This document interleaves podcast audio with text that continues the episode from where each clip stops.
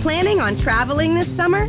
Make saving at the pump part of your plans with two times the fuel points from Harris Teeter. It's easy. Download your eVIC coupon, and for every dollar you spend with your VIC card, you'll get two fuel points. That's up to $1 per gallon on quality fuel at participating BP and Harris Teeter fuel centers. Download your eVIC coupon today and save money at the pump all summer long with eVIC and Harris Teeter fuel points. Are you one of those people who thinks it's okay to drive stoned? I mean, what's the worst that can happen? You end up driving below the speed limit? It's no big deal, right? Wrong. The truth is, your reaction times slow way down when you're high. You not only put yourself in danger, but everyone around you. Talk about a buzzkill. Stop kidding yourself. It's not okay to drive high. If you've been using marijuana in any form, do not get behind the wheel. If you feel different, you drive different. Drive high, get a DUI. Paid for by NHTSA. Hello, hello. Thanks for uh, dragging yourself to another episode of the Let's Go Eat Show. I know it's tough sometimes. I know it's hard, but thanks for making the effort to come and listen to this show. Uh, uh, the guest uh, on today's show, somebody I've known a long time. He's a loudmouth braggart. He's a he's a rabble rouser. He's uh, full of himself but for good reason, as you will see in this interview. Bruce Baird, attorney, raconteur, inventor, um, and uh, just all round amazing guy, is one of the most intelligent people I know. He has thoughts on everything, and if he doesn't know something, he'll probably make it up.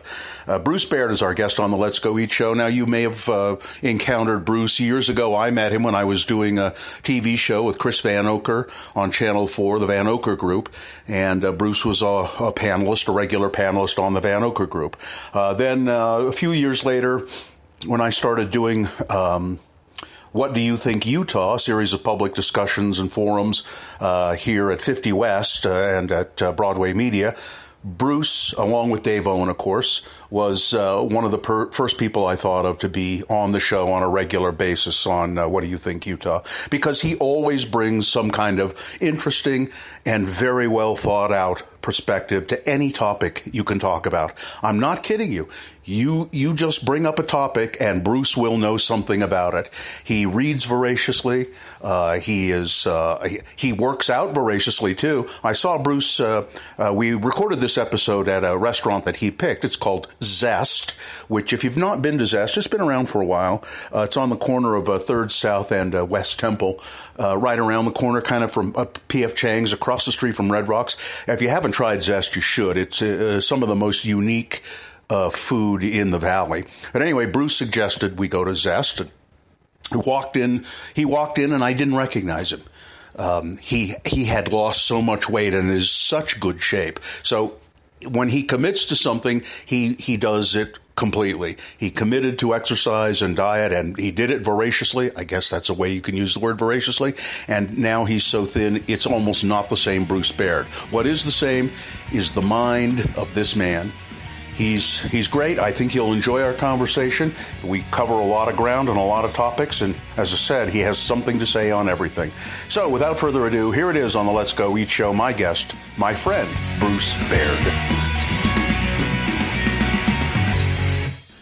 Let's see. So here we go. We'll start officially now. do you want to order? Should we order first? Sure. Yeah. Let's. Uh, this uh, we're at um, uh, Zest and uh, we're uh, with uh, Bruce Baird, old friend, attorney, um, and we'll talk about politics a lot probably. But uh, you suggested this place, Zest. Now we've been here before and recorded uh, podcasts, but why'd you suggest this place? Well, I suggested it because I've been a vegetarian for about forty-three years. Plus, uh, your picture's up on the wall there, Bill, in the Last Supper. So it is. I don't know which disciple you're supposed to be playing, but. You know, I don't remember. I think I was assigned one, in it, but I don't remember. Yeah, and, and I can't tell. It's one of the few famous paintings that I've never seen actually in real life because the line to get into it in Milan is uh, forever, and I've never actually seen it, so I don't remember who is uh, which disciple in which order.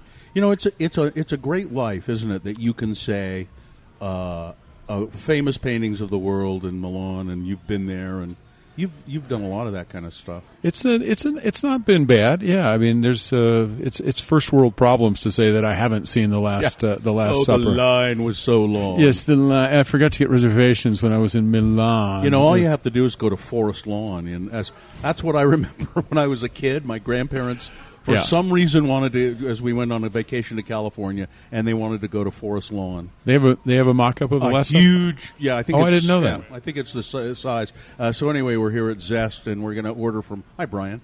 Uh, good. Uh, listen, Brian. Uh, Dylan and I would like to split that the pitaya smoothie, and I'd like some avocado toast. Okay, that's all. Um, I'd like to try the soup of the day, and um, there's some Brussels sprouts Yeah. and Brussels sprouts.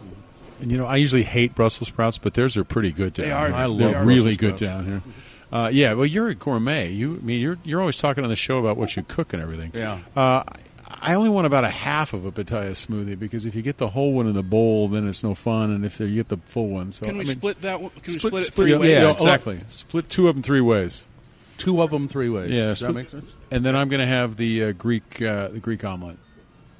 Uh, Zest here, um, right on the corner of uh, uh, Third. Uh, huh? Yeah, it's third south and second you. west across Yeah. the street from Red Rocks. Right.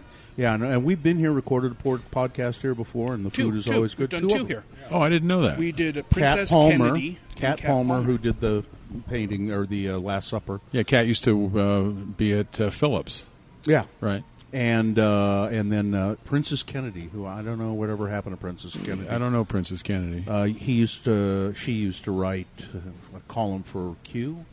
Yeah. Anyway, hi Bruce Baird. So let me, Bruce, uh, let me read this. Uh oh. Uh, no, this, this is a bio that you Uh wrote. oh. Oh, geez, how long ago? Oh, it was for uh, for a show we did together. What do you think, Utah? oh, yeah, yeah, Bruce, so I guess you wrote this. yeah. I faked it. Yeah, Bruce Baird is a prominent I didn't write that. real estate and uh, litigation lawyer in Salt Lake City. Also, has been politically active for several years in the Democratic Party as a candidate for United States Congress and the Utah State Senate. Uh, he has also managed and been on the senior staff of campaigns for governor, U.S. Senate, U.S. House of Representatives, Salt Lake City Mayor, Salt Lake County Commission, and other elected offices. As a lawyer, Bruce appears frequently before numerous cities, towns, and counties uh, whose officials always shake in their boots when they see him coming. I didn't write that. I know. I, I just Oh, okay. added that. Uh, he has written uh, columns and articles for City Weekly, a frequent guest on uh, the X90 or uh, K, KTX Channel 4 Vanocur Group. Uh, been with Rod Decker on Channel 2 a lot. Uh, we did uh, several shows together. Uh, and Bruce is, uh, a, uh, as you will see as we talk here, has a more active mind than many people have, and Thank you. Uh, and he's also kind of an asshole. So- I, I can be. yeah, yeah. Except you've always just been really nice to me. I just I just call him as I see him. I mean, I mean, I've decided as I get older, I've lost a lot of my social filters as well. Not that I've ever had terribly many of them, but whatever social filters I've had in the past, uh, pretty much the only one I haven't lost is swearing in a courtroom. Now, Bruce. Oh, you also have a brother, Br- uh, Brian. Is that My his- my little brother Brian. he is a successful, unlike you, politician who's in Washington. right? Well, he actually served uh, 12 years and retired six years ago when he just got tired of the rat race of running for Congress. You know, raising $10,000 a week, literally, to run a race is silly, and then commuting back and forth is silly. He had some. Uh, I think his kids were his twins were eight years old at the time, or six years old at the time he retired. Mm-hmm. So he retired from Congress and is uh, not at all unhappy that he retired from Congress. I was- Uh, I was Brian up- I was with him last week. Brian Baird, he was from uh, uh, what represented the district in Washington. third congressional in Washington, which was the Portland, the Vancouver area of uh, Washington, which is right across the river from uh, Portland. Um, uh, is that where you're from? Or No, we're from we're from Colorado. I uh, I I dropped out of high school and uh, start and I I don't have a high school diploma. Started started school at what I called the University of Alta and Snowbird, uh, where I skied more than I went to class, and then my little brother followed me out. Uh, a year later, to go to the University of Alta and Snowbird, and then my little sister followed me out two years later to Now- go to the University of Alta and Snowbird. So did you you essentially uh, uh, ostensibly came to Utah to go to school. Is that right? Uh, I, I actually did go to school, I, but I, you know, I, I, I didn't go to class very much, but I got my degrees at the U from. Uh, well, I, I sort of got degrees, but I finally got my law degree at the U, and at when I was 22 or 23, something like that. Hang on. So, you didn't graduate high school. You got a GED, I assume, No, I have no high school diploma. you don't have to have a high school to get diploma into a to, college. to go to college. No, it's, you it's, don't have it- to. It's funny. There's actually you, you don't, and, and there's two or three other very prominent lawyers in town, more prominent than me in some ways, that uh, also are high school dropouts. Now, both of those those guys have uh, GEDs, but no, so I guess earth you just would- have to have the test score. my my good- my wife. No, not really necessarily. My wife, you know, uh, Jenny, do, uh, didn't graduate from high school. Yeah, you, test test scores help get you into schools Yeah. like yeah, if, and if you test high enough, you can get into pretty well everywhere. So I dropped out at mid year. I wasn't taking enough credits to graduate. Moved out here, uh, Mm-hmm. went skiing, and uh, went to college. And uh, studying law at that point. When you- no, I was sort of messing around. Didn't really know what I was doing. Sort of just a politi- political science undergrad. And then I started promoting uh, rock concerts for student government for uh, At the U. for the student government at the U for five or six years. Mm-hmm. Rock concerts and uh, speakers bureau. I handled all the speakers and all the rock concerts for five years. Cool. Even while I was in law school. So showbiz. Show- yeah, rock and roll, baby. So, uh, what did your what did your parents do? Uh, my parents are both dead now. My father was a school teacher, uh, a school principal in uh, Fruita, Colorado, and my mother died up, got 30, 30 years ago? 30 years ago this year. Uh, yeah, she died 30 years ago this year. Was she a, was a she homemaker, small business person. It was you know it was rural western Colorado in the 50s and 60s, so there were not a lot of actual opportunities for uh, women in the in the world at the time. She tried. You're you're a quite a, a liberal person. Uh, Yeah, I'm liberal. were, in- were you raised that way? Yeah, my father was fairly uh, liberal. He was a, a democratic uh, uh, person. He believed in uh, freedoms uh, and and that the rich shouldn't have everything. Now, I, I, I'm liberal on a, on a lot of things. I'm somewhat conservative on other things. I'm very liberal in in personal values, uh, like John Stuart Mill almost. You know, my my freedom stop about where your fist is. I, I, I was looking back the other day, and I actually I wrote a column for City Weekly in 1997. I don't know whether was, I don't remember whether it was published, but 97 advocating uh, gay marriage, for example. I mean, who cares? Yeah. Uh, you know, they should have the same rights. Gay people should have the same rights as we do. So I'm, you know, I'm, I'm very liberal in that regard. Socially liberal. Socially liberal. I mean, fiscally, I'm a little bit conservative in that I don't think money should be wasted.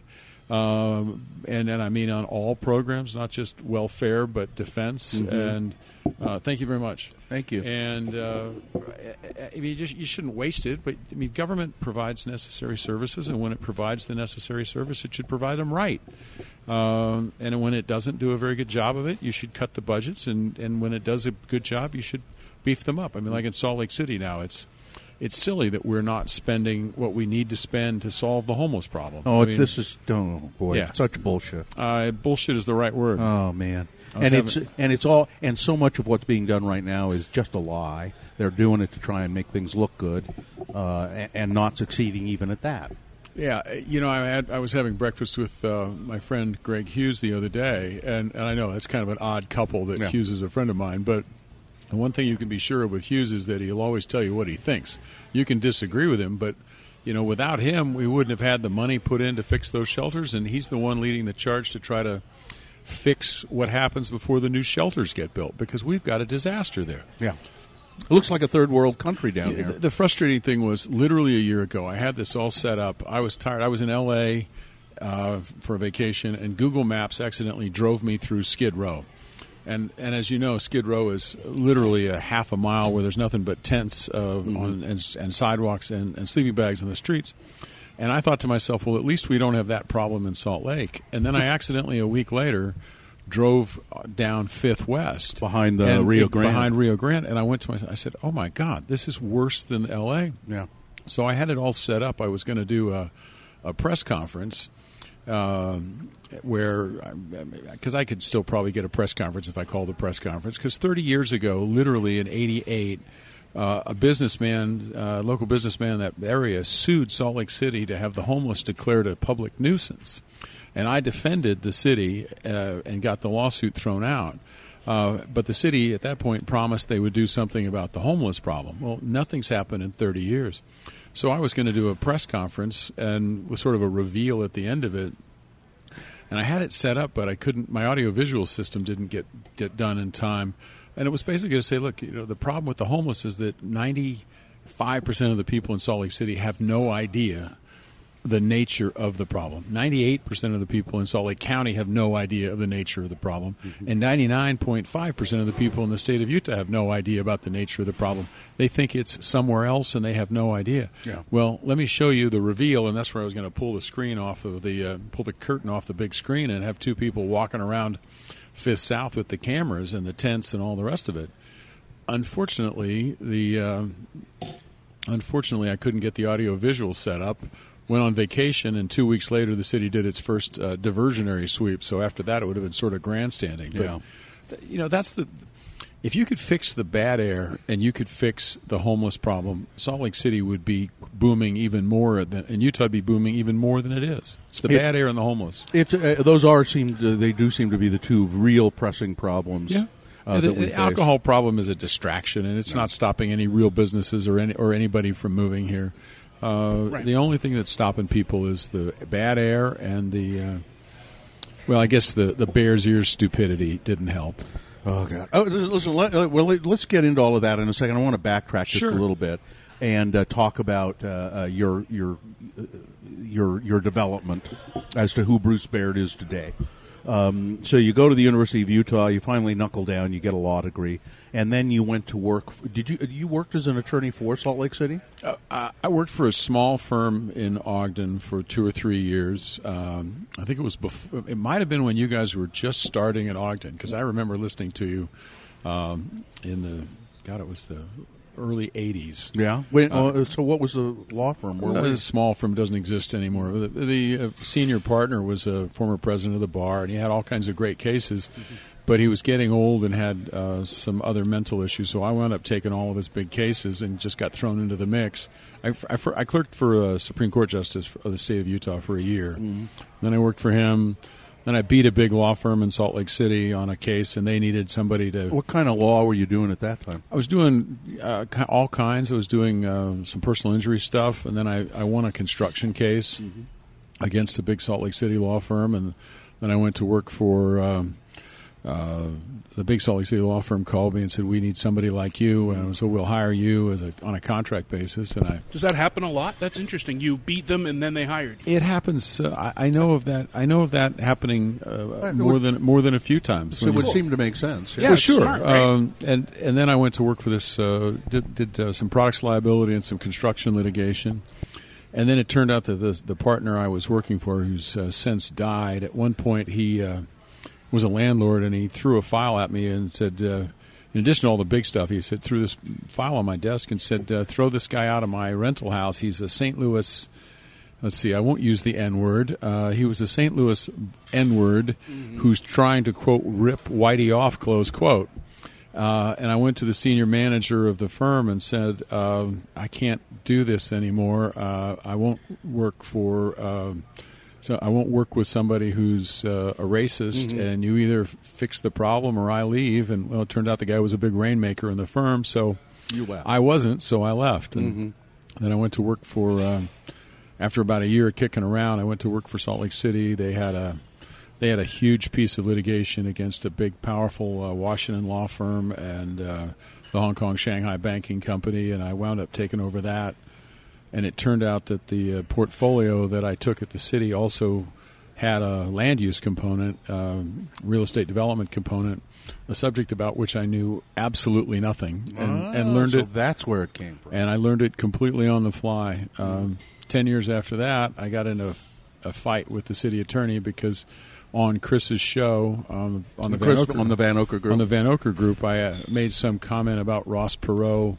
He had this um, fantasy about being assassinated, and I made some smart ass crack about um, about that, and but I was in my own private capacity. But Mm-hmm. the, the Ross Perot supporters, the United We Stand people, Oh, yeah. Claire Geddes stormed into the city attorney's office, and I, Well, I didn't know Claire Geddes was uh, Ross Perot. Oh, she sta- she was started the uh, she was the uh, watch uh, the uh, uh, the uh, P- Public Service Commission watchdog Yep. woman, right? She started it. She started as a as a Ross Perot acolyte, and she stormed into the offices and screamed and hollered. And I refused to talk to her because it was on city time, and I wound up um, suing the city for my own uh, First Amendment rights. And eventually we settled, and I went out on my own, and I've been doing. Uh, Land use and uh, primarily land use uh, and property law and politics ever since. Uh, it seems like, um, uh, a, a, a, a- and you know, you I know you'll correct me if I'm wrong here.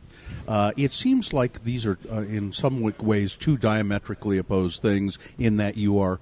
Uh, quite a liberal, a rabble rouser, and then you go and argue in court on behalf of what many of us would consider greedy developers. Well, um, greedy developers, except they built the house that you live in. Uh, a, a, a mayor that I know, a smart mayor in a city, once said, "Cities don't build cities; developers build cities." The the streets that are in front of you, in front of almost everybody listening to this, they were built by developers. The buildings were built by developers. I, I, I get frustrated when I show up at a meeting and someone says, "Well, where are the deer gonna go?"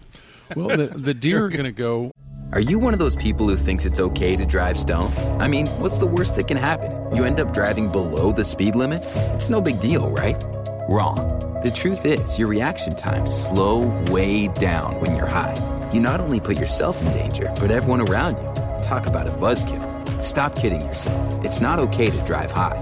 If you've been using marijuana in any form, do not get behind the wheel. If you feel different, you drive different. Drive high, get a DUI. Paid for by NHTSA. where they went before you built your house, and that is they're going to go on the vacant land next to you because they used to go on your house. Yeah. And um, you know, quit being a hypocrite, folks. Um, you know, it was it was weird when I sued Bluffdale to get uh, to get uh, Bluffdale some property moved out of Bluffdale because they wouldn't allow it to be developed and moved into the Herriman. I had a city council member under oath, and she basically said the reason she didn't want higher density housing was because she didn't want Hispanics and non Mormons to move into her town. Oh, Jesus, And she said it under oath. really? Yeah, she said it under oath.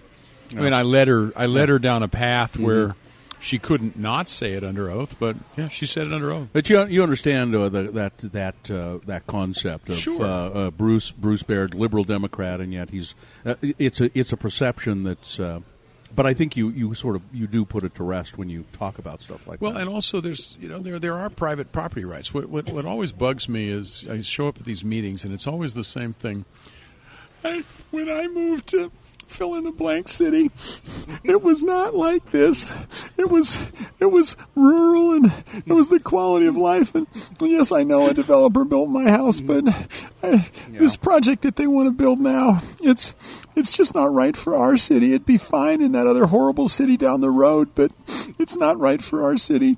It just is going to bring drugs and it's going to bring crime and and and and oh, it's just not right, and I can't live here anymore. Mm-hmm. I hear that all the time. I remember when this used to be all farmland. Before I got my house, Right.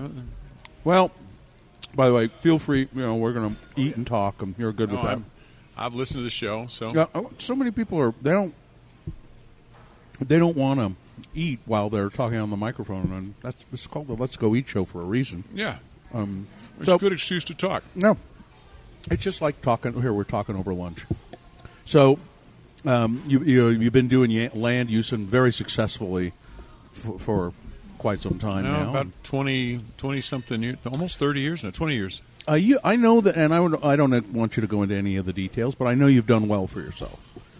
I've had a couple of big wins. Uh, You you could, you don't have to work anymore. Why do you do it? Uh, You, I mean, I'm- you I'm- could. You're in a position where you could just quit. Uh, I got a, a little bit of cash flow at the moment because of some investments, but but yeah, I could quit, and and I'm I'm trying to quit. I mean, I, I'm trying to do what I call the Mitt Romney school of quitting, which is self-deporting my clients by by raising my rates to the point where, you know, they just say, "Oh my God, that's too much." But the, the weird part was, I, I raise my rates, and the clients. I mean, I've almost become what is called in economics a Veblen good. You know, the, the more you price it, Thorstein Veblen had a theory that some things are when it, when you price them so high, the scarcity value and the high price does man, drives people to pay them. Cartier watches or something like that. Yeah. So. Patek Philippe. Uh-huh. Not that I have a Patek Philippe. I have a Timex Ironman. So Yeah. Um, uh, so uh, anyway, now let's talk about politics. Okay. I think we've kind of got we got who Bruce is and and um, uh, and he this guy uh, uh, Bruce Baird has some really good insights into po- politics. I think and why things are the way they are. Um, I get. Let's just jump right into the situation we find ourselves in today in America with a, uh, a president who, you know, he's insane. well, I, I, as I said this morning after his uh, comments uh, uh, about the French uh, First Lady, Ms. Macron, I, I said, let's just, you know, Gina said he's a jerk. And I said, no, he's not. He's not a jerk. He is, and if you think about it, Gina, this is what you would call a man who did that. You would say he's a pig. I just got back from Seattle, uh, Tacoma, and watched the uh, Roger Waters "Us and Them" tour, and Terry went Uh, to see that in L.A. oh, it's it's phenomenal. Yeah, it's it's a phenomenal thing, and it, and he does Big Man, Pig Man, haha, charade you are, and at the end of Big Man, Pig Man. Um, he has all of, well, not all, but because you couldn't possibly put all of Trump's uh, stupid quotes up there, um, and he he runs uh, all the quotes up, and he the the final uh, the final quote on the unbelievable stage set is simply "Trump is a pig." Um, when he I'm, when I'm, he, I'm surprised Kerry didn't bring that up this morning when I was saying that. when when he, oh I, I missed I missed that yeah, well, I was. I think it was pretty. It was pretty early. We were. oh yeah I, li- I only listened I had a hearing this morning I listened uh, on my way to my the hearing uh, yeah it's um, it's a great show and when he did it uh, when Roger premiered that show in Mexico in October before Trump had got elected uh, it was in Spanish. It was Trump es pendejo, and uh, the three hundred thousand people in the Zocalo went crazy. And yeah, Trump's a pig. I have two questions about this. Uh, they are: How did we get to the to this point? Your thoughts on that? And the other one is: wh- Why don't people who still support Trump see this the way we do? Well, the reason for that is, I believe. Let me take the second one first. Okay. I've read, said, read, read some recent studies and some really good books. I, I try to read a couple books a week, and uh, basically 90 to 95 percent of the people who vote don't pay any attention to anything. They don't vote. They vote on gut feel. They vote on frustration. They vote on emotion. And there's all kinds of scientific studies, you know, that show that you cannot change somebody's gut feel and their emotion by facts. In fact, the more you provide people with facts, bizarrely enough, on an emotionally held opinion, it convinces them that they're right, no matter how many facts you show at them that show that they're wrong. So, why do the Trump voters stick with him? They stick with him because, uh, in part, because they hated um, Obama, in part because they hated Hillary, in part, bec- in most part, I think it's because they hate change. And the second derivative on change, the rate of the rate of change, is proceeding at uh, an unbelievably positive number in, in calculus terms. I mean, it's um, it's like that old movie by Phil Glass and Godfrey Reggio, Koyaanisqatsi. Things go faster and faster until they fall apart. I mean, that's what that's what Koyaanisqatsi means in uh, Navajo, if I remember correctly. Things go faster and faster until they fall apart. And Oh, most- I know the film. I I I had not not seen. I just saw parts of it recently. It's phenomenal. It's old and phenomenal, but I think that's part of it. People are just afraid, and when you're afraid, what do you want to do? You want to hunker back Hunker down, down, mhm. and and I always said, you know, make America great again. What? Go back to the '50s where women were uh, barefoot pregnant in, in the kitchen, where blacks were subservient, where the only uh, Hispanics that came in were called Mexican wetbacks, and they. Uh, and they picked fruit. I mean, that's that's what that's where they that's where they want to go back to. Yeah, where my grandfather called uh, Brazil nuts. You know, Yeah. yeah, N word toes. Mm-hmm. Um, uh, now, so we paint. uh, We we have this picture of these people that you just presented, and and we we have the tendency to think of them as they're they're not smart. That's not necessarily true, though, is it? There aren't aren't there smart people who It shocks me. Uh, there are, and, and you run the demographics. Obviously, the the, the psephologists and the uh, demogra- the demographers haven't finished the analyses of the uh, analyses of last year's election, but there's a surprising number of people with intelligence um, who are Trump uh, aficionados. I have clients that are probably going to take offense if they listen to this because. Oh, I've told them they know my opinion, but uh, you know, it, it's it's astonishing how many smart people can get distracted by their sheer hatred of the other side. you know when you talk about th- that fear. Uh, in some ways, I'm afraid of I'm scared shitless. Yeah, I, I mean uh, about the, some of the same things, uh, but I don't let that. I, I, I, I don't let that make me vote for somebody like Donald Trump. Well, if you're not afraid for the future of the world, you're not paying attention. I mean, when you look at what the uh, internet and artificial intelligence and climate change and all those other things are doing, and crazy and crazy people like with fingers on their on the nuclear trigger, like Kim Jong Un and um, Bibi Netanyahu and um, That Turkish guy. um, Erdogan, um, Yeah. Recep Erdogan. Yeah, I mean, you've got crazy people with their fingers. I mean, fortunately, they're not nuclear armed, but they're crazy. Um, and then you've got uh, uh, a pathological uh, liar, sexist, racist, um, bullying pig who won't listen to anything uh, running the United States of America.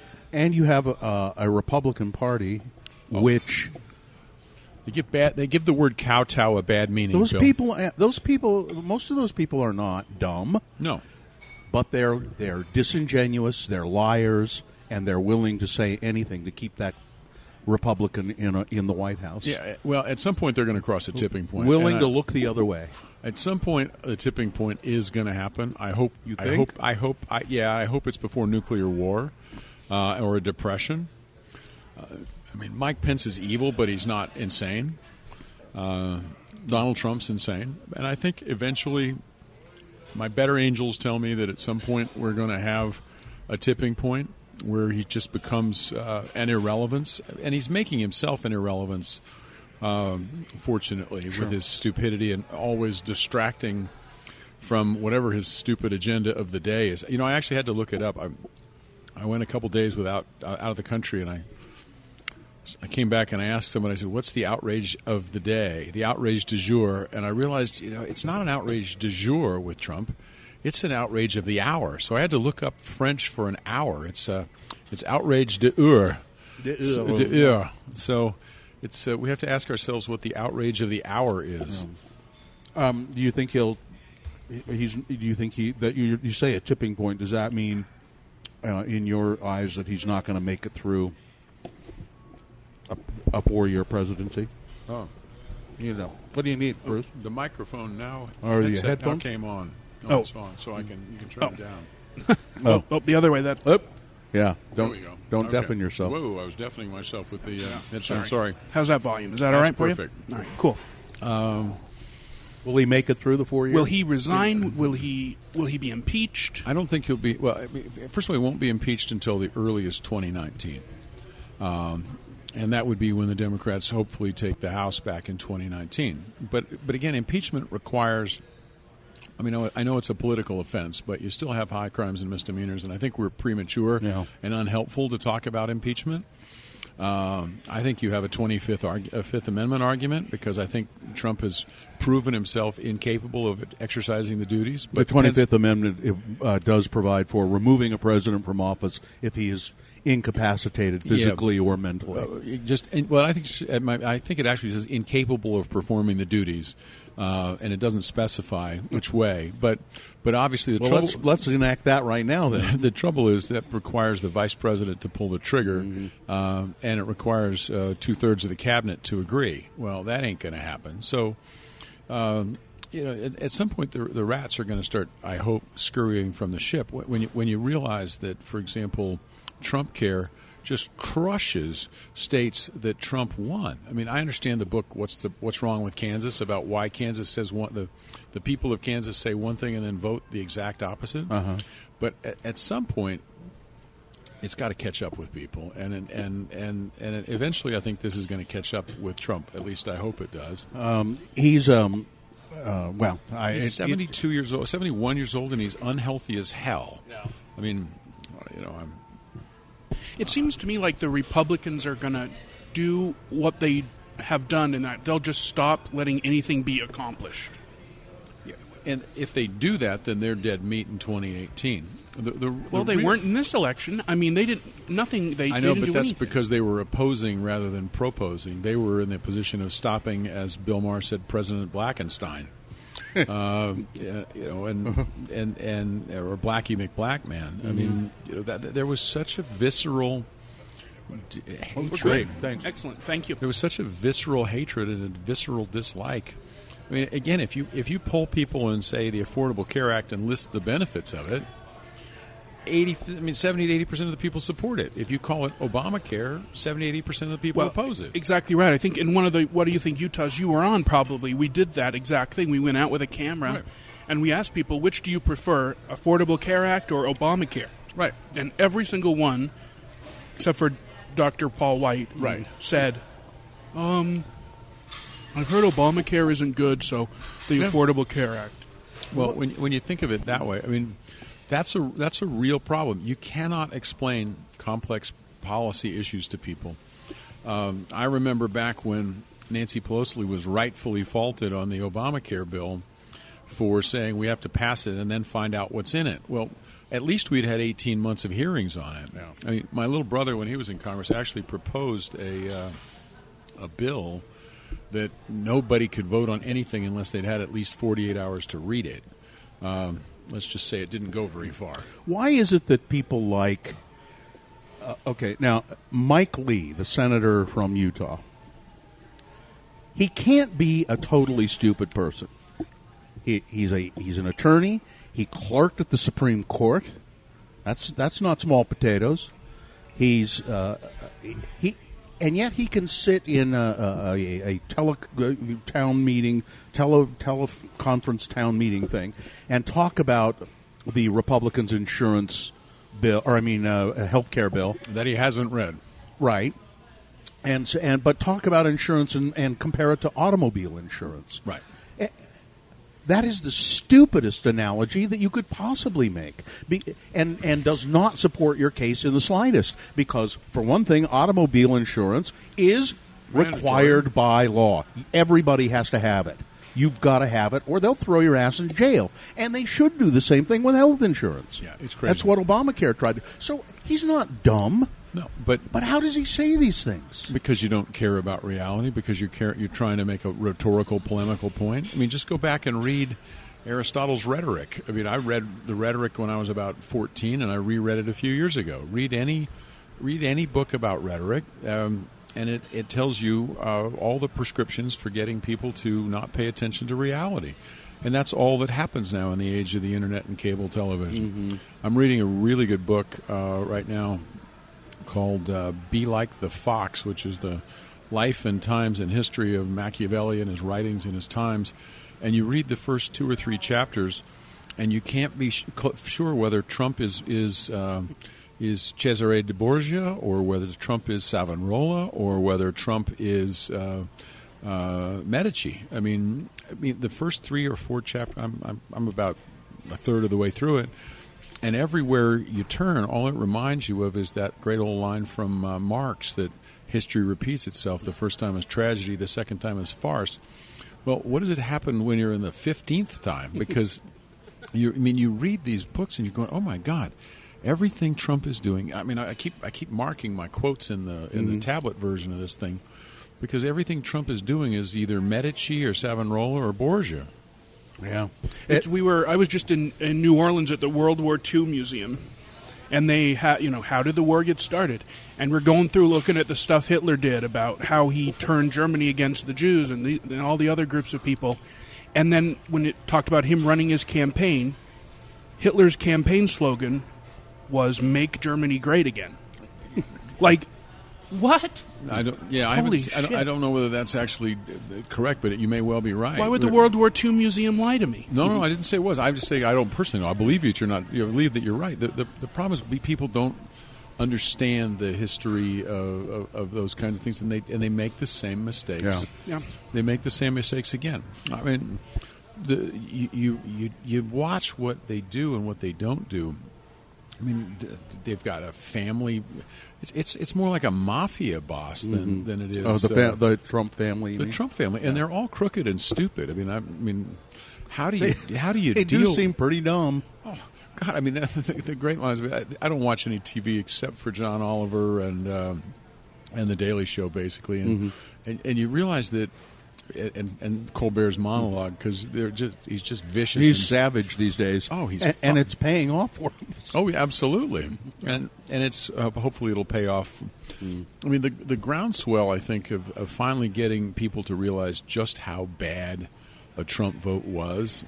I think I think it will eventually kick in, and eventually thirty eight percent doesn't win. Yeah, it is. too- You know, it's too bad though. Uh, they Hillary Clinton was not. She was horrid. She's not a well liked person and a well liked candidate, and people just you know they either stay they would didn't vote for her or they stayed home. And it just was too bad. I mean, it was too bad, and I don't even think she's that horrible a person, really. I, she's a horrid candidate. Yeah. she's an unbelievably horrid candidate. Yeah. She she could. Uh, well, I, I was going to make a metaphor that I won't, but Good. Uh, good. yes. Um, yeah, Hillary is uh, was was a terrible candidate. So, are there any? Are, is there anybody out there in the Democratic Party? Uh, I like that Cory Booker guy. Booker's good. Um, But but again, you're going to have the. I I think he's he's a man of color. I think you're going to have a problem there. yeah, I, I, I agree with you. You're going to have a problem there. Although Booker's a Booker's a pretty good guy. Um, uh, you've got a decent. I mean, we, we, the bench isn't all that strong. Yeah.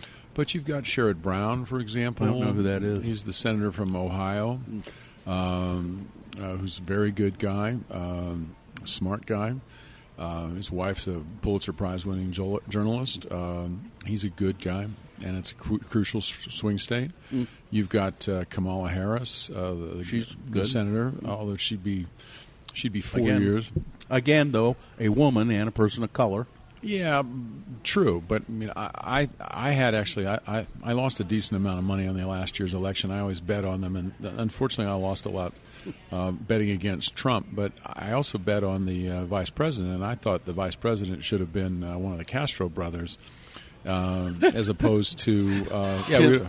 Tim- we- Tim. What's his name? Kaine or God, yeah, Kaine. T- Tim, Kaine. Who? What the hell's decision was that? That was playing it safe. It was it was uh, among the dumbest decisions that were made in the uh, Clinton campaign. Yeah. was picking Tim Kaine. Um, I guess his qualification was that he spoke Spanish and smiled, and and he And was he, a white male. and, and he was a white male, and she was yes, exactly. and he cri- and he cried a couple of times. Yeah, he cried on cue. Yeah. Yeah. What? Um.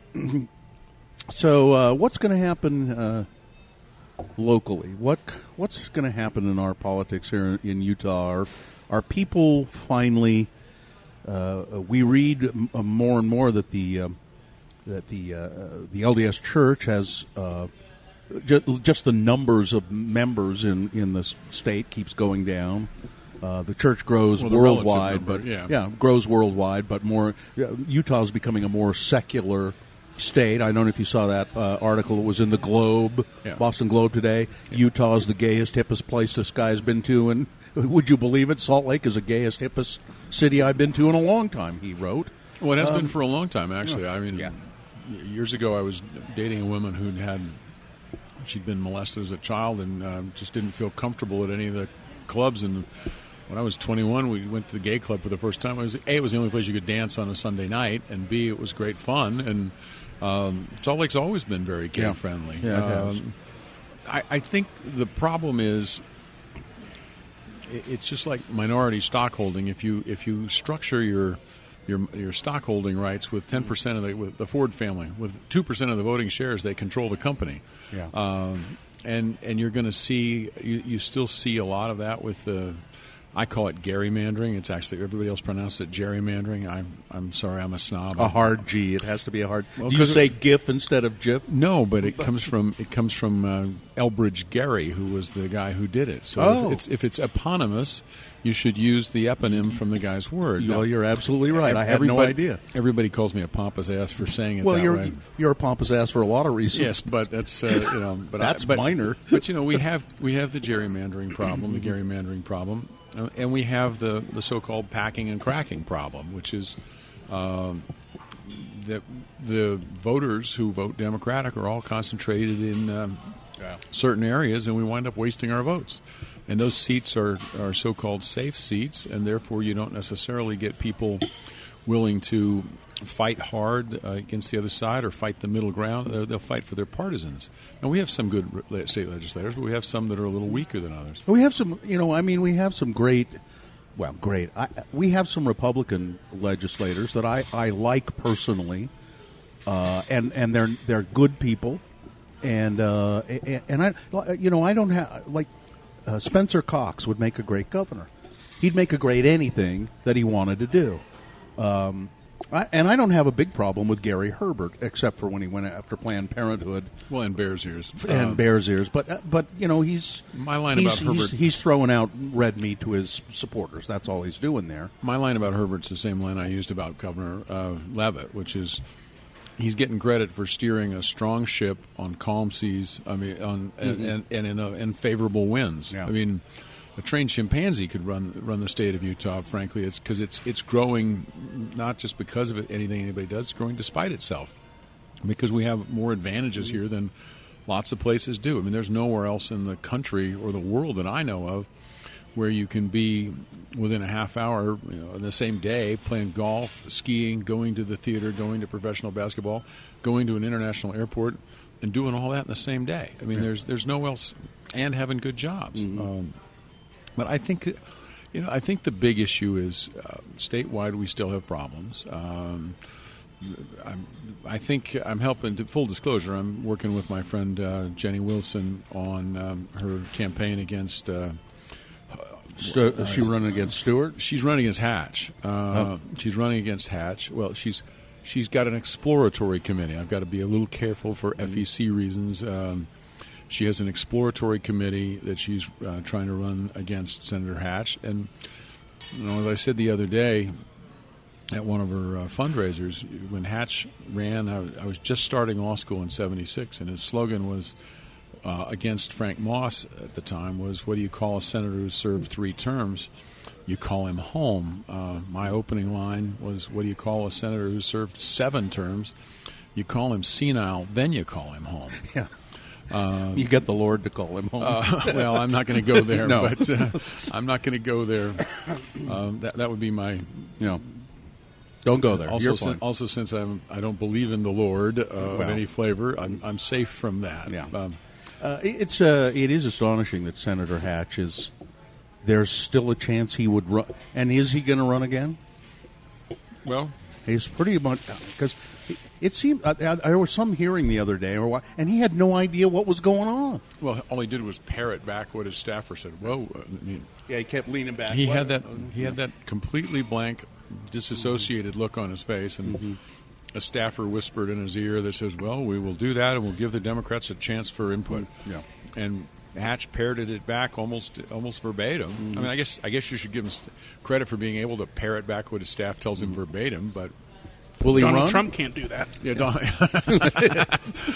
I, I don't know. I, I would if if you'd give me, I, I'd bet three to one odds against Hatch running. I think Hatch is staying in the race long enough to keep everybody else out, so that Hatch essentially gets to anoint his uh, successor as the as the Republican candidate. And your bet would be it would be who? my bet, um, I, I'd bet on the Mitster. Mitt Romney. Yeah. No, full disclosure, I represent Josh. No, no. Well, full disclosure, I represent Josh, and I actually like Josh. I think Josh is a. I don't know his father uh, at all, uh, but I, I quite like Josh. He's a smart guy, good client, uh, reasonable guy. Took takes some very reasonable positions. But if you gave me a bet, uh, I'd bet that Hatch isn't running, and that Orrin and that uh, Mitt is is running. Mitt will. I would bet that's the that would be the likelihood. And then Josh could run for governor, and then you could have a Mitt Romney, Josh Romney uh, uh, power base there. Oh, this would be. Anne could. Let's see. No. What are you going to do about Trig? or trap or whatever. Trap. I don't, I don't know. I, I don't- Tong. Shemp. I- Shemp.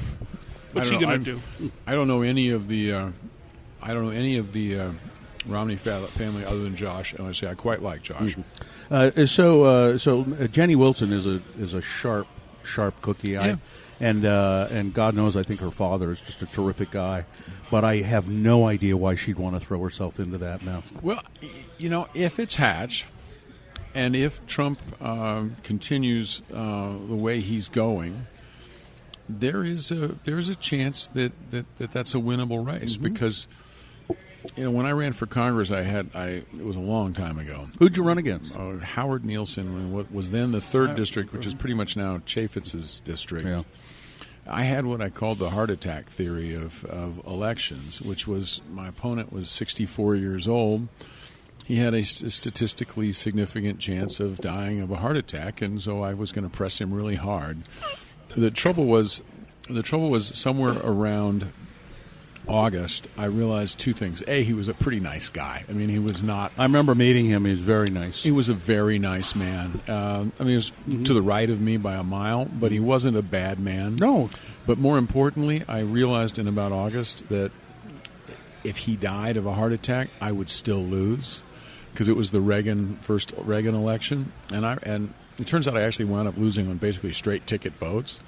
So I realized that if he died and I lost, it's one thing, it's one level of ignominy to lose to a guy in a landslide. It's another to lose to, To a, a dead, dead guy. guy, yeah. So uh, from September and October, there was no more fervent uh, supporter of his lifespan than me. uh, I kind of toned down my attacks even. Uh, who else did you run against? Uh, for you, what other race? I were ran for state senate a State very, senate. a very, very long time ago.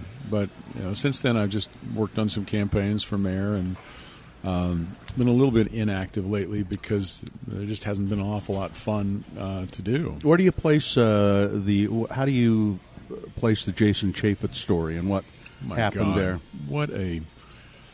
I I I first worked with Jason in 1988 when he was a Democrat. Um, people forget that that was a. Um, Oh, that's right. He worked for um, Dukakis, Dukakis. because he's related to Dukakis, and I, I thought that Jason was a lightweight opportunist at the time. Not a bad guy, just a lightweight opportunist, and uh, I continue to think of him as a lightweight opportunist. Although I can tell you, my a lot of my well-connected Republican friends tell me he's actually a pretty smart guy. Hmm. Um, I, I think he's a well-connected opportunist, but then again. Perhaps well-connected opportunist, uh, ambitious opportunist, um, Well, speaks for I think our good friend Dave Owen said to me, he's a, he says I I've been around Jason a lot, and he's he's a smart guy. Yeah, Owen says that, and other people tell you the same thing. Well, it's it's just, but but again, it, uh, I think uh, you can be a smart opportunist, and uh, uh, and you he and that is seems to be exactly what he is. He Absolutely. Uh, he and uh, the thing that was in the paper this morning about uh, now the special election is costing six hundred and fifty million or thousand $1,000, dollars or something like that. When you put together the the bill for all the counties, mm-hmm. uh, that's, that's just shitty. That's just a shitty thing to do. He could have served out his Well- last what year and a half. Well, yeah, but let me. I mean, at least I'll bet you that Jason has money in his campaign uh, accounts. Still that he can, I'll bet that he can just keep. No, you you can't, Can't you keep, keep it it? anymore. You used to be able to. You Oh. used to be able to declare it as income and keep it. You can't do that now. Uh, but I will bet you, and I wish somebody would check on it, what the balance in his FEC account is right now, and if it's legal. Jason should donate that money instead of to Republican candidates elsewhere to suck up. Jason should donate that money to the state of Utah Or the counties, or the that count, well, yeah, to the- run to run the election. Yeah. I mean, He if won't. if he's got, he won't. No. but, but if he had a shred of moral decency, uh, he would take all that money and he'd donate it to offset the cost of his chickening out and going away and taking a higher paying job. Yeah. Does it ever? Does it ever? I- I just I can never get past this idea. I of or, or I just can never understand why um, like people again. We're talking about people that you, you think differently than you do, but you like anyway. Um, uh, uh, Gary Herbert, for instance, you know, I've been around him. Uh, I did a Let's Go Eat show with him once, where we just went on a tour around the governor's mansion, just Right. just me and the governor walking around, and him telling me all this stuff. It wasn't politically political at all, and um, he was great.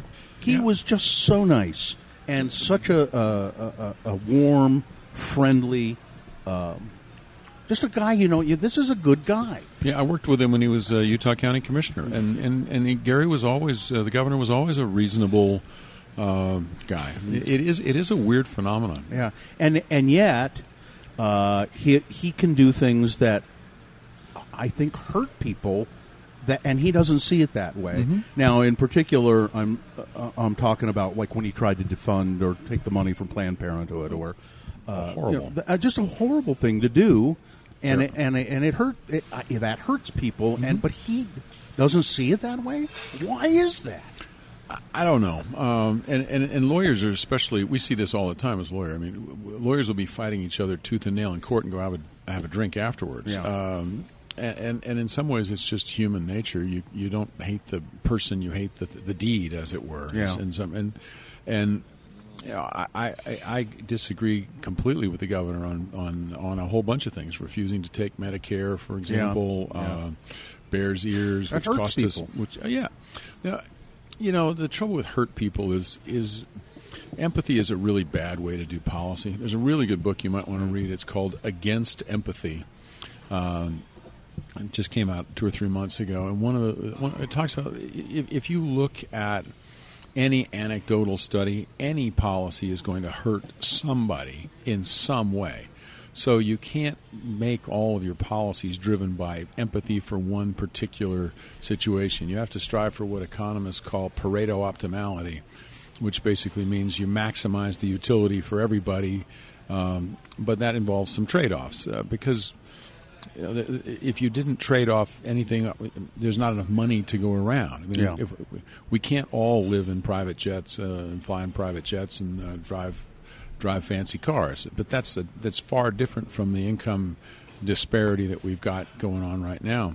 I just I just read a really another good book you should read. It's called uh, Dream Hoarders. I think you read entirely too much, Bruce. No, you should. This this book called Dream Hoarders is great. It's a really short book by a Brookings study about how the upper twenty, uh, the upper quintile, the upper twenty percent, the upper middle class, basically by things like exclusionary zoning and college preferences and internships, how we're the ones that are in large part sticking it to the lower 60%, percent and how we've become more class um, segregated in the United States in terms of mobility than um, than even Europe, than even England is.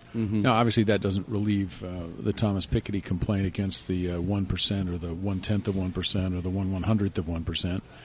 And we need to do something about that. And if, if Well, we the, you know with what the French did about it. They yes. got they, they got the tumbrils and they got the guillotine. yes, I'm not going there. I'm, I'm I'm perfectly happy to have Emmanuel Macron. Um, Seems uh, like a reasonable guy. I, I- wouldn't you swap the American presidency right now for Emmanuel Macron or Justin Trudeau? I Yeah. mean, in a heartbeat, I would rather have Macron or um, Justin Trudeau than Trump or Pence. Yeah. Um, so, uh, what do we? What do you see, Bruce Baird? What do you see? Um, will are we going to continue to be more and more polarized? Uh, uh, or, or, and are the rich going to continue get to get richer and the poor poorer? Um, and if that's the case, are we going to have a, a revolution? You know, I, again, I'm back to reading this Machiavelli book, and it's uh, talking about the same the same basic questions. And I, I- think the way we're headed, um, with especially if the inheritance tax uh, repeal passes, uh, which is just a gift to the rich, and it's stupid. Yeah. Uh, if the Trump Care passes, which is just a tax cut for the rich, um, I, I think we're certainly heading towards an income and education and a training stratification. Um, and when you factor in the uh, problems with uh, AI and technologies, uh, yeah, there's there's likely to be a large and growing underclass. What are what are the problems with artificial intelligence? What you, the, you, you've brought that up twice now. Well, because it, lots of jobs are just going to get automated away um, because they're not necessary. Stand with me. I refuse to use those self checkout places at the grocery store. I refuse. I really do. I, Yeah, I, and I'm t- I'm morally torn by that, but I- but but I do it just for convenience. Mm-hmm. Frankly, it's just mm-hmm. faster. That's Sure. the, the, we, we all bitch about it and we whine about it, and yet we enable mm-hmm. our phones to do everything that gives all of our privacy away and, and does everything for us. Um, so, but the progress is unfortunately inexorable in that regard, and I think it, shouldn't it? Shouldn't all of that though make life better for everyone? except for how do you get it down to the people who have no skills and no training? You give it to them. a universal basic income. You I mean, give it you're going to wind up. I mean, look, I think there's a reasonable chance of a UBI.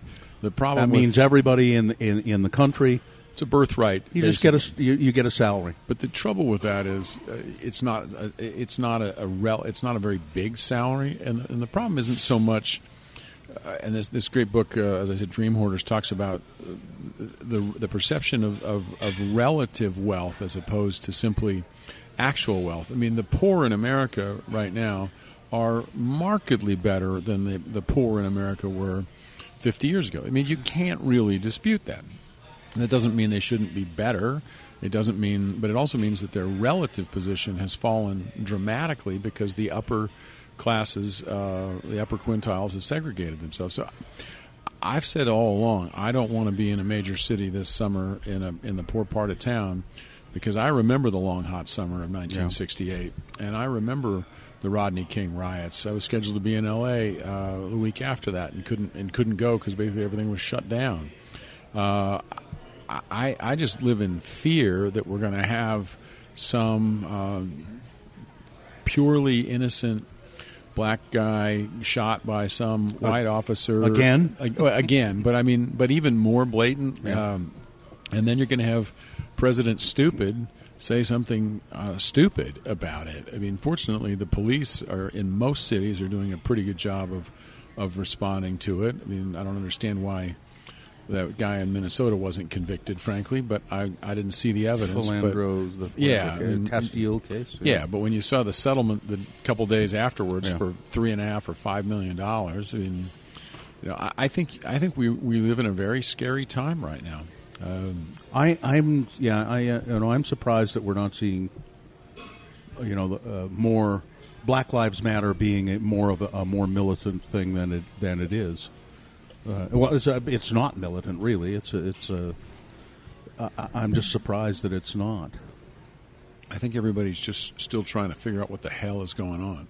How crazy is that crazy son of a bitch? Uh, I mean, you, you remember the old madman theory from uh, the book Sideshow about 40 years ago about Nixon when Yeah. Kissinger was negotiating with um, the North Vietnamese and said, "You better uh, negotiate with me because that son of a bitch Nixon, he's just crazy enough to nuke Hanoi." and I think everybody's still sitting here in shock trying to figure out what the hell the crazy orange-haired orangutan, the short-haired, the short, short-fingered, orange-haired ver- Vulgarian. Vulgarian, um, which he, every day he lives down to that reputation. Uh, and I, I, I think that the sheer uncertainty is keeping somewhat of a lid on, but unfortunately, I think that means when it blows, it could blow. It could blow bigger. I'm just scared to death. I just really, I really wish that that that well-meaning and well-intentioned men and women on every side of the political spectrum c- couldn't just get together and, and work this shit out because it, it doesn't make any sense to me why this this should be allowed to go on. Why you know uh, how Orrin Hatch can stand there and defend the actions The problem of of, a, of this guy who's uh, uh, uh, of the president of the United States who's who's clearly in the wrong on almost everything. The, the, the, problem is the form of the American form of government simply doesn't work in the year in the year 2000 in the 2000 it doesn't. You've got unequal representation among the the states in the Senate. That's stupid. The fact that Wyoming gets two senators and California gets two senators that's stupid. You've got uh, gerrymandering in, in packing and cracking. You've got non-public financing so that everybody sells their soul to get reelected. You have fake media, and I don't mean the mainstream media. In this case, I mean Fox and um, Hannity and Breitbart. that- Breitbart and Infowars and all of those insane. Alex Jones. He's insane. Yeah, he is clearly. he- he's either he's one of two things. Clearly. He's either a brilliant actor, or he's insane, or both. or, or could be both. I think it it's could, both. could be both. I mean, and it may well be both. But his latest one about. Uh, you know, he's seen tanks of uh, half human, half gilled uh, fish creatures uh, in England. I saw them. I, That, that makes you sad. I can't. I can't believe it. I just can't believe it. I mean, it's amazing. It, it just makes you want to cry. Uh, yeah, uh, I don't do dialects as well as you do, but I do. love, I love doing the dialects. And yeah, the trouble is, I- I've said for a long, long time, and, and I hate to break up Godwin's law, which Godwin's law is in any conversation on the internet, no, in no fewer than six references, somebody will bring up Hitler or the Nazis. Yeah. and I brought that up when I was cross-examining Scalia at a bar convention a few years ago, and You, you you were talking to Justice Scalia. Oh, I got Justice Scalia to admit. Yeah, we had Q and A at the bar convention in Snowmass four years ago, and I got Justice Scalia to admit that he would sustain whipping as a punishment against an Eighth Amendment challenge of cruel and unusual punishment on the grounds that at the same year that the uh, Eighth Amendment was enacted, whipping was a constitution was a, a a punishment that was authorized under federal statute, specifically the Crimes Act of 1788 or whatever it was. And I got him to admit that because the framers, by definition, must have Supported thought flogging. they supported whipping. Uh, but by the way, it was, you're limited only 29 stripes. Oh, only 29. Only 29 stripes, yeah. So there was a limit Okay. at the time. Uh, but I, it, it took me three or four minutes of Scalia trying to bob and weave. But in front of the uh, the bar convention, I got him to acknowledge that he would support whipping. Um, He's an originalist, of course. so you, you know, you I suppose you have to give him somewhat credit for being consistent. Although then you have to remember the a foolish consistency is the hobgoblin of small minds and petty divines, Absolutely. and um, and they fall for it all the time. So, what are you going to do? I'm going to try and uh, You're going to try and retire. uh, try from- and write a little bit, um, write some books, and trying to write a. I wrote a couple novels in the '80s that I didn't novels and screenplays that I didn't get Really? published, but yeah, Did, the- did you sh- you shopped them? I shopped them. I didn't get them published. One of them is actually pretty prescient about uh, national what the NSA is doing, and I sort of predicted uh, things like home networking and things like that. And I don't know. I may try to invent some more. I invented I've invented three or four U.S. patents and sold Oh, them. that's and- right. I forgot about that. You told me that once, and I and I. I think you described to me what you have patents on, but then it probably didn't make a lot of sense to me. What did, what did you patent? let's see, in any application on any program on any operating system, you can dynamically create hyperlinks and cause the hyperlink to be searched uh, against any predetermined intranet or internet database and brought back into the application without leaving the application, which is actually it's on your phone right now. We use it every day, and you Um, you got a patent on it. um, three of them. Yeah, Good God, yeah. you're a, Bruce Baird, Renaissance man, rock on tour. Now all he needs to do is find a nice new young wife. Bill, yes, if you ever hear that I'm getting married without a prenuptial agreement, don't do it. Tell you you not. can break my legs or tase me. Now uh, you've you've been married twice. I'm not going. We're not going to You're this. we're not going here. Okay, all right. But I just, I just, Yes you didn't the- learn, you didn't learn anything from the first time. No, we're not going here. Okay. I, I, I admit to You mi- brought it up. I admit to mistakes. Mistakes were made. Uh, I no no I don't I don't that's that's a cop out. Mm. I made when when I make a mistake I say I made a mistake. you go all in. huh? I, I I don't cop out. I don't say mistakes were made. I, I, I made a mistake. A couple of times. Uh, and well, the first one was first one resulted in my two kids, so you can't call that a mistake. yeah. Yeah. You have two uh, boys. I have two boys. Yeah, yeah. Yeah. I know you're very. You travel a lot with. we travel uh, all over the world. Uh, yeah. we took one of them to. Uh, I took one of them to Roger Waters uh, last week, and I'm taking the other one to Roger Waters in October. What do they do? They're they're young men now, right? Uh, my oldest son is, is working on trying to be an artist, um, and my youngest is going to the video game program at the U. It is uh, Oh, that's- starting his third year. That's an excellent program. Apparently. It's a very good program. It's one of the top in the country. I think it's second ranked after uh, USC or something like and that. they have they like they have a team and they go Yeah. to competitions and all that stuff. Yeah, I mean he's he's only in a sophomore, so he's I mean, he's just finishing his sophomore year. He's going to summer school, but yeah, it's a it's a really good program. So so you're gonna, you're going to write, relax, Travel, I'm- Travel? maybe uh, I don't know. I, I'm in one one of my book clubs. That basically everybody in the book club is right at the same age as I am, and we're all talking about what to do. One of one of us going to be a one of us going to be a high school teacher for three or four years at least, and I think. You know, my father was a teacher. I'd love to be a teacher at the U, but they'd never have me because I'd swear too much, and I'm I'm not.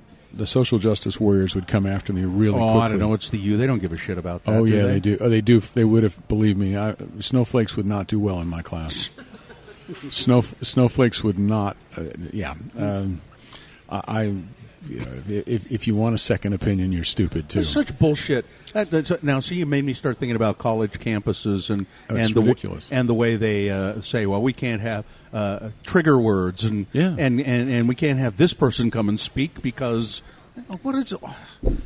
Used to be where you'd get together on campus and you had people you didn't like come and speak Yeah. and people you did like come and speak. You know, I, when I was doing uh, the booking for student government, I actually booked Hunter Thompson, uh, William F. Buckley. Um, I can't remember who was the prime minister, the prime minister of Israel. I booked. I booked all of them, and then I part and and Gloria Steinem. I mean, I booked people all across the Yeah. spectrum, and um, we almost, we had a little bit of that. The, the the guy on the finance board at the time refused to sign the check for Gloria Steinem because he didn't want his name to be associated with a feminist. um, so I had to go over his head and get it signed by somebody else. But you, you'll laugh at this story. It's a short story. I, so I had little stickers made up, about a thousand of them, and I wrote his name in a very feminine script. Uh, the- so and so guy who wouldn't sign? Yes, so and so for ASUU presents, and then I wrote Gloria Steinem in a very masculine strip, script, and I had about oh, a couple thousand of those stickers made, and I just posted them all over campus, and just it drove him batshit crazy. Mm-hmm, mm-hmm. But yeah, I mean we- the snowflake phenomenon at, at universities. crazy. I mean it's it, it's it's crazy. Look, I, do I think that Ann Coulter is the embodiment of evil? Absolutely. Does she deserve the right to speak? Absolutely. Should I yell her and shout her down while she's speaking? Absolutely not. Mm. I should listen, and then I should have a chance for, or somebody intelligent should have a response, a chance for a At, at response. the end, you say that was the stupidest load of shit I have ever heard. Exactly. And I I mean, what you just heard, ladies and gentlemen, is a crock, and here's why. Yeah.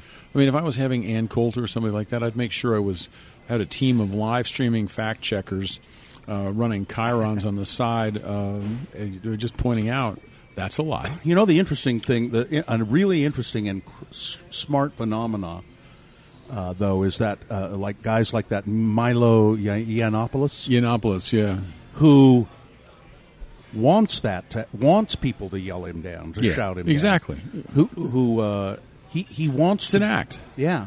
It's an act. It gets him money. Yeah, it's it's like wrestling. It's become uh, politics has become like professional wrestling. Well, look at look at that la- latest uh, GIF of uh, Trump beating up the CNN guy. I mean, that came from Worldwide Wrestling. I mean, it, it- Vince McMahon. yeah, it's it's it's not a sport anymore. I mean, and, and look, I, I remember this from years ago, and I'm, I'm I'm partly I fault myself for I wasn't the first or the only person, but when I was advising candidates years ago, uh, I would tell them very simply, you're not a prisoner of the question. I don't care what the questioner asks you, just give your set speech. Uh, and I ran an ad against Howard Nielson. I did opposition research for several candidates, and I, I found I looked through literally every time he'd voted in the two years that was he was in Congress, and I looked through every one of his campaign contributions. I did this myself because I didn't have any money, and I found one vote on an amendment where he voted in favor of I can't a position that was supported by Kraft Nabisco or something, and was sort of against. Um, and it was an amendment. I mean, maybe, might even have been an amendment to an amendment. I don't know, but it was it was sort of against uh, smoking restrictions, and I'd found that he'd gotten a know, five hundred dollar campaign contribution or something from RJR tobacco, Nabisco. yeah. Mm. Well, it wasn't. I mean, it was from Nabisco, but it was RJR Nabisco. Oh, yeah, it's Reynolds. So, exactly. So I, I had a TV shot. I shot it. My brother-in-law at the time was in the shot, and I scripted it and shot and directed it. And I had uh, a lobbyist sitting there with a cigarette, and the smoke was curling up from the cigarette, and he was uh, flipping through his uh, uh, computer-generated uh, FEC filings, and he said. It, it says, I, I, I see I see here that uh, that congressman from Utah, Howard Nielson, voted against, uh, voted in favor of the tobacco companies. And I flashed a little graphic on the screen saying, Howard Nielson voted for such and such. And then I flipped through the FEC reports and said, I, guess that explains those uh, votes of his. And I you know, put up, flashed up there, RJR Nabisco gave him 500 bucks. I mean, you know, I, I regret doing that, frankly. I mean, it was all true, which it isn't Sure. true now, but uh, most of the stuff that's out there now isn't true. But but but it was dirty, rotten. It was underhanded, um, but it was it was tame compared to the crap that you see. you say there. it was you say it was underhanded and dirty rotten because Howard Nielson clearly was not in favor of smoking. Exactly. I, I mean, I caught him on a technicality, Yeah. and I used it against him. And but compared to what happens in politics now, that was uh, that was Mother Teresa. Kind Well, maybe. Donald Trump is right when he says uh, uh, about the meeting with the, that his uh, son Don Jr. took with the Russian attorney. He says, uh, "Frankly, politics is a, a dirty business, and uh, uh, there isn't a person. I, I think anybody would have taken that meeting, and that's ridiculous. Anybody would have taken That's that ridiculous. I've I've done I've done senior campaign work for a whole, no presidential campaign, but uh, go, gubernatorial campaigns, Senate campaigns, and if somebody ever had come in uh, with information that we clearly suspected was uh, stolen or something like that, everybody I know in politics would have uh, would have said a we don't want to see it and b would have thought about or tried to figure out a way to report it. And I look I have I have good friends of mine who are among the top uh, Republican campaign operatives in the state of Utah and not one of them would have touched it with a 10 foot pole Yeah. they would have all done the right thing because they're all honorable people Well, he's a young man. He didn't understand. He's a young. He's a good guy, but he's a young man. he's a- trying to please daddy he's got a daddy But complex but who but who but who should have understood was Paul Manafort uh, and and Jared Kushner, and now it turns out oh was it, oh no there I was saying there's also there was another Russian There was a Russian uh, double agent, uh, Yeah. for, but you know, you, you can't be willfully stupid. And and as I can't remember, was it Colbert or, or Trevor Noah said? Now it turns out Eric Eric Trump is the smart one. I mean, that you know, yeah, how on earth can you read that email and not say it's collusion? And how can you? Have not said it's collusion for the last six months, and how can you still say it's not collusion? We, uh, we we need to wrap this up, but I, I just uh, when you say that, uh, you'll you hear these people though the pundits, uh, the right wing pundits say, "Listen, the American people they don't even care about this. They're not they're not following this at all. They don't care about it. This is just Washington uh, belt and the Beltway and and the media talking about it. You think that's true? Unfortunately, I think for 70% of America, that's probably is not 70, but probably for 40% of America, that is true. They don't give a shit whether they had a meeting with the Russians or not. Look, these are the people that watch daytime television. They watch reality television. They that is Don't what- you start attacking the Real Ho- Housewives of Hollywood? the Real Housewives of Hollywood. I love that show. Yeah, I mean that's the problem. Is the vast majority of American voters shouldn't be voting Yeah. uh, because they just don't pay attention and and issues are. You, you want a competency test before you go vote? You know, I, I've always said that there should be a, a, a test, and and here's the test. And, and I understand the history of, of voter qualifications tests, but my test is really simple. Number one, you should have to name any president of the United States other than the current president, mm-hmm. Abraham Lincoln, and George Washington. Chester A. Arthur. Okay, number two. Okay, but you can. Okay, number Let's see two if I can do this. you should be able to name any local official, any elected local official other than the governor of your state. Uh, Hang on. Number mm-hmm. th- number three, you should be able to find the United States on the globe. Oh, Okay, and and if you could get if you get to North America, mm-hmm. I'll give you credit Okay. for it. Okay. And here's the voting test: if you pass one out of the three of those, you can vote. Oh, I got this nailed. Oh yeah, yeah, but that's because you're smart. You know, when I used to hire people for entry level positions when I first started in radio, and I quickly became a manager of sorts in radio, and then I would hire people for entry level, and I'd ask them, you know, uh, uh, just a few questions here and there, but I would always ask every single one of them this question Who's the vice president of the United States at the end of the interview? And if they couldn't tell me, I don't care how well they did on anything else, I wouldn't hire them. Well, it's like the Jay Leno jaywalking segment, you know, that he used to have on the show, where he'd go out in the street and just, or, or when uh, John Oliver puts up the map and says, "This is Venezuela." But of course, it's not Venezuela, You know, and, and it, of course, it isn't. And then he puts up, "Well, this is Venezuela," and that turns out to be Peru Yeah. too. You know, it's that that's the problem. I mean, look, I don't expect you to know uh, who what the capital of Peru is or who the leader of Peru is, but you should at least have some basic clue about. Uh, I think it's I think it's Ollanta Humala. I was going to say Ulaanbaatar. I knew it was. Some, uh, I think it's Ollanta Humala in Peru, but Yeah. I, I may well be wrong. I don't know. Um, And the only Peru, uh, Mora used to be. That Japanese guy used to be the, Uh-huh. the the president of Peru, but I don't know who is now. well, yeah, and his his, his daughter actually uh, just lost in the election Oh, last year. right. Yeah, yeah. But but you don't know who it is either. Fujimori. I, well, I think Oh, Fujimori. That's who I was Yeah, thinking of. yeah, Fujimori. Yeah. Uh, I think it was actually. I think the president is Humala, but I'm not sure. I'm, I remember calling into your show once because you guys had a, a deal. You said, you know, it's, what's amazing about this show is that somebody out there within the range of my voice knows everything. And, and you said, look, let me prove it. And you said, what's the capital of Nigeria? And I remember driving, and I, I pulled off the side of the road, and I, I got through, and I said, Lagos. and you went, see, see, somebody, somebody in our show knows the answer to every question. You know what I'm gonna I'm gonna do, Bruce, and we, we've got to wrap this up. But I, what I want to do, I'm gonna, if you'll agree to it, anytime a question comes up. Well, it doesn't work anymore that well because of the internet. Yeah, it but, doesn't work. But it would be it would be kind of interesting to say. I'll bet Bruce Baird knows, and we'll call you. No, it- my my phone a friend to use the millionaire. My phone a friend was always Rod Decker. I mean, if, if, if I needed to know something obscure and weird, it Yeah. was always Rod.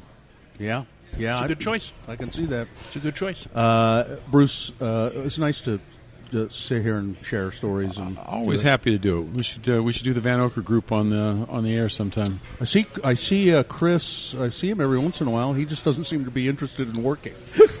He's retired. He's working on a book about his father. Yeah. I Good had, for him. I had drinks with him last week. Yeah. Cool.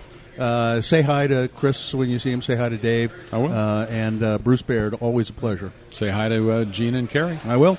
Uh, Always that's listen. it. That's it for the Let's Go Eat show. Uh, thanks to uh, Dylan for producing the show. Thanks, thanks, Dylan. Uh, thanks to Zest, lovely food here on the corner of uh, Second. Is it Second? uh, Second West and Third South.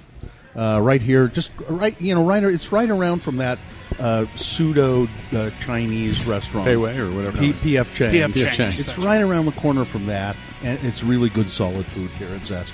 Uh, so, so that's it. Uh, I'm Bill Allred, the Let's Go Eat Show. Remember, if you're pouring drinks, always make mine a double.